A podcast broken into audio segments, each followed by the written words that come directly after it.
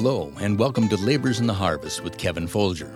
This podcast is a weekly conversation about the gospel and the work that God is doing through those who labor for Him. Kevin Folger, your host, is a man with over four decades of ministry experience. For 41 years, he served on the pastoral staff of Cleveland Baptist Church in Cleveland, Ohio. He currently serves as the North America Director of Spiritual Leadership Asia, a ministry that assists those endeavoring to preach the gospel and plant Baptist churches in the 1040 window, with a particular focus on Asia. Now, here's Kevin with this week's Labors in the Harvest podcast.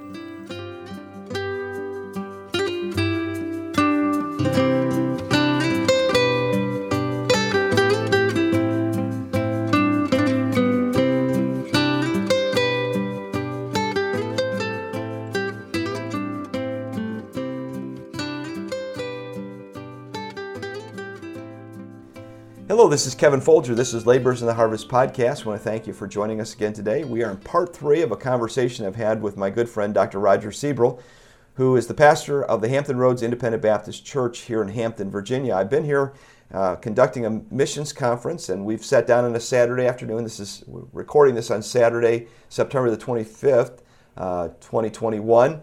And of course, it'll be dropped in our podcast uh, sometime probably in October or so, and you'll get to listen to it, this conversation. But we have talked about his life, and we've talked about his early days and his service to our country, and then his salvation testimony and his call to ministry. So we're going to pick it up at that point. Brother Siebel, thanks again for being back with us today for this part of the conversation. Well, glad to be back to Labors in the Harvest, and uh, appreciate your ministry as well. And just being a labor in the harvest. Amen. So we're going to uh, pick up. We uh, talked about your surrender, and Dr. Baldwin gave you some uh, options. So where did you end up? You end up going to a Bible Institute, I believe it was.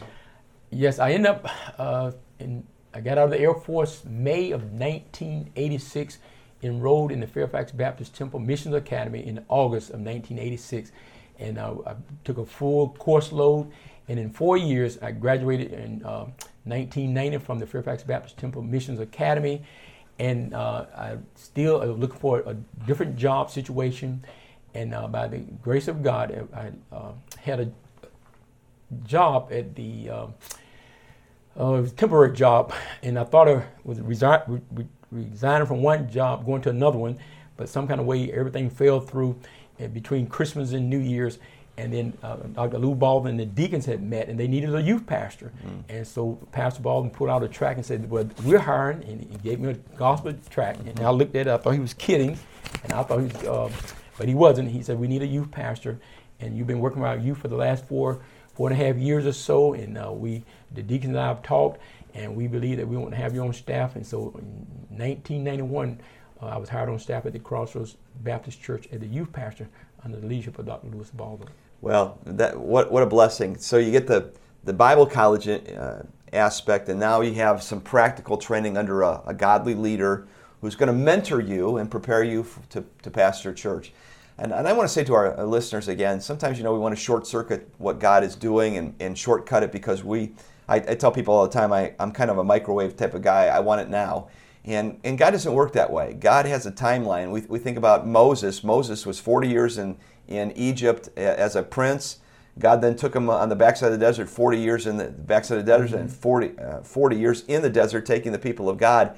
God doesn't get in a hurry. We do. But uh, so it's important that we understand that there's a process here. And many, most young men, I don't care how old they are, when they graduate from Bible college, they're probably not ready to pastor a church. I mean, it may be an exception that where that happens, but for the most part, we're not ready. We need uh, some seasoning, uh, and we need to learn the the nuances, so to speak, of ministry. And we learn that as we uh, labor with side by side with someone who's done it for, for years.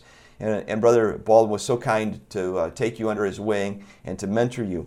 So um, you worked there for several years. Uh, I believe it was 1997 when you felt it's time to, to launch. And uh, you and I met again, and we met this time in Oklahoma City. So talk a little bit about what was going on in Oklahoma City and why you were there. Okay. Um, I've been on staff at Crossroads Baptist Church for about nine years, and I was at a missions conference in, in May. Dr. Don Sisk was preaching. I remember in May of that year, uh, I surrendered my heart to, for church planting. And uh, I let my pastor know, and he says that, well, we'll help you and give us some time. We'll transition. I was involved in a lot of areas of ministry there at Crossroads Baptist Church.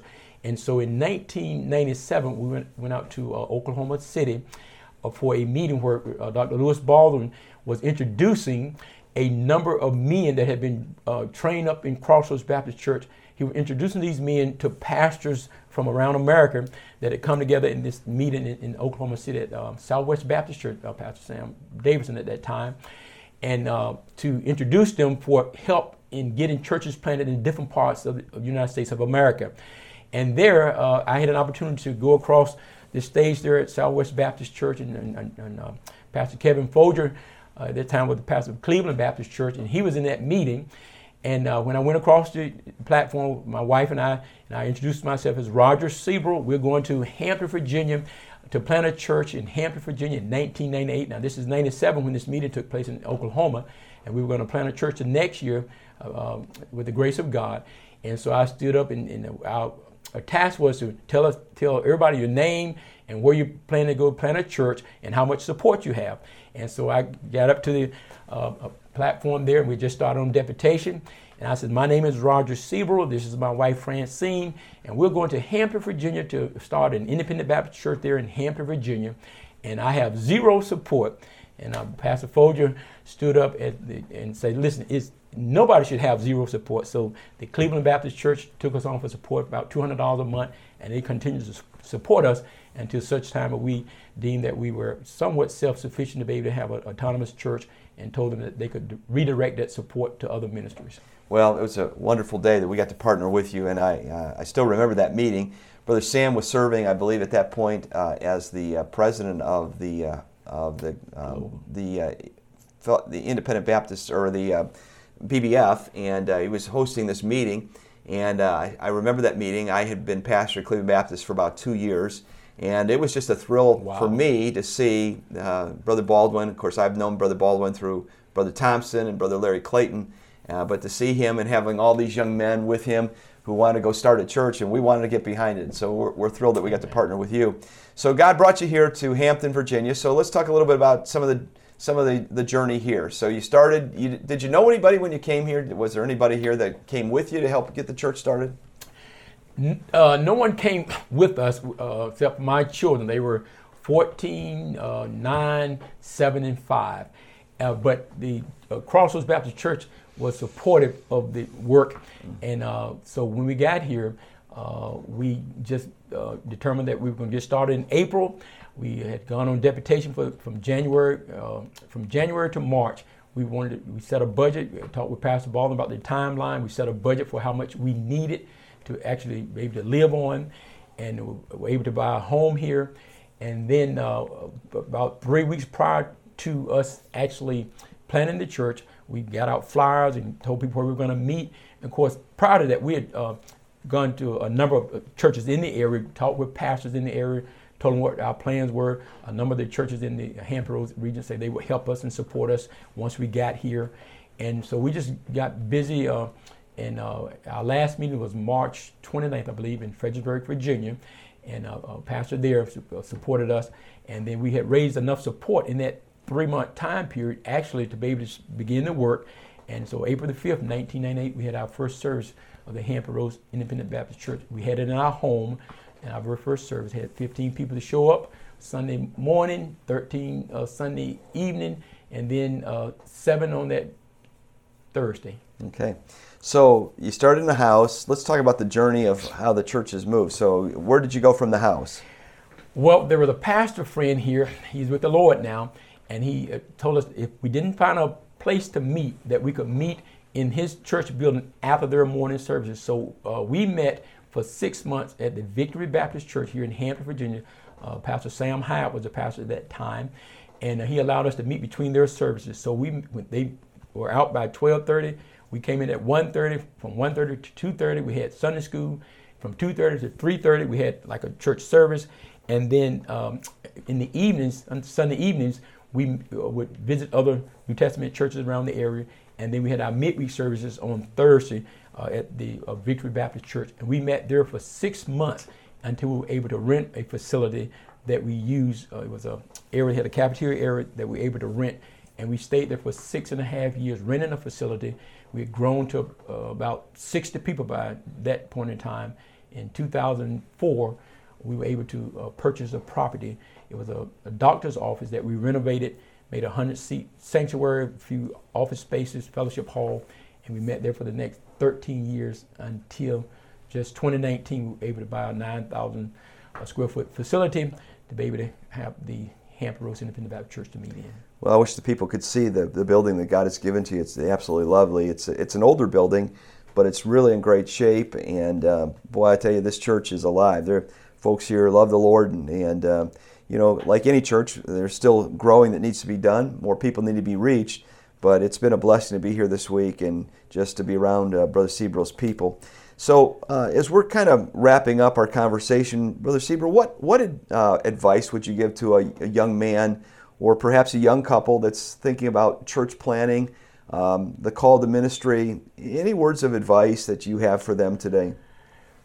Yes. Any young man, young couple that's looking to plant a church, uh, you're going to be uh, in a spiritual war. Mm-hmm. Uh, what God did with me and with the will of God is that He put me under the leadership and the authority of a New Testament church pastor, Dr. Lewis Baldwin. He spent thousands of hours with me, uh, watched him, teaching me, instructed me, uh, uh, t- teach me the work of God, and just working under his leadership and learning the work of the ministry, uh, being able to help develop ministries and looking at some of the problems. I went to uh, uh, many meetings with him. We, I said in meetings, I listened and, and, and, I would take notes and ask questions later. And he, he just poured his life into my life. And I, my uh, best counsel would be to try to find someone that you can sit under their leadership and learn the ins and out of local New Testament church ministry. And uh, it, it'll help you tremendously to be more prepared uh, I had a balance between a Bible Institute and local church ministry at the same time, which helped me not only to learn theology and doctrine, but it helped me to learn the practical uh, working of a New Testament church, the in, day in and day out operation of a New Testament church. And so I would uh, recommend that and give that counsel. And just uh, learn that uh, God will provide for you, God will protect you. You have to tr- you have to obey Him, and when you obey God, then God will show you who He is when you obey Him. So, as you're getting, as you came here to Hampton, how uh, how involved did Dr. Baldwin stay in your life? Did he continually just kind of call you and just encourage you? How, how did he help you as you're here planning the church?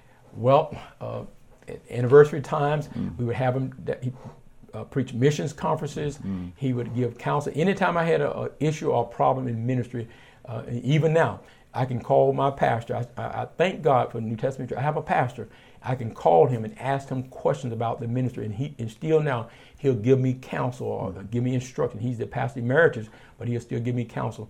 And so he was in, involved in, in, helping to uh, gain support, helping us to be in meetings where we could gain additional support. And so Crossroads was uh, continuously involved in the ministry that were planted out of Crossroads, even after uh, those men had you know uh, been organized and churches were were uh, separate entities. Yeah. Well, that's good.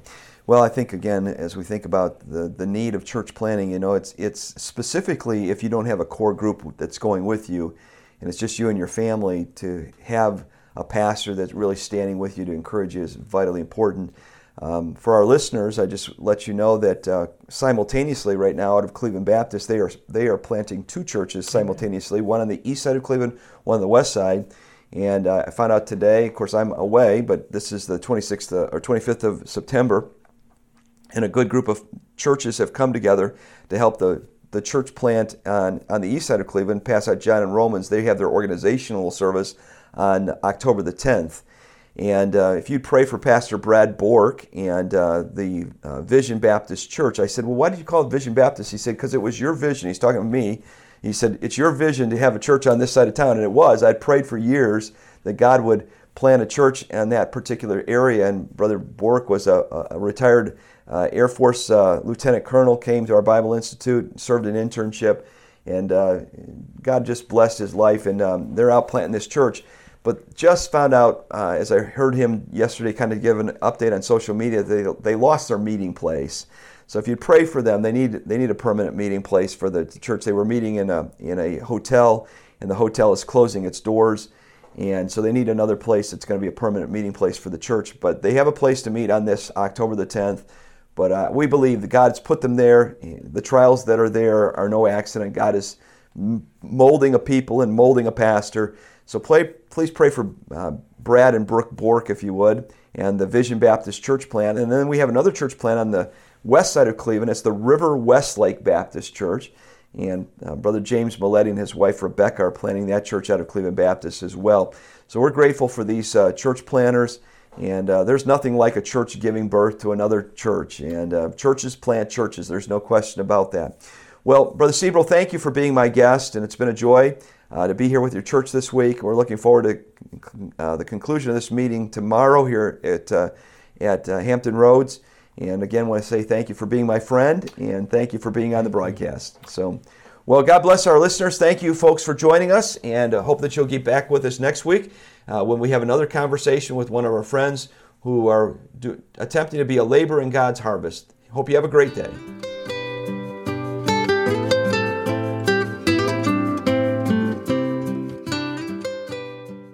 Thanks for listening.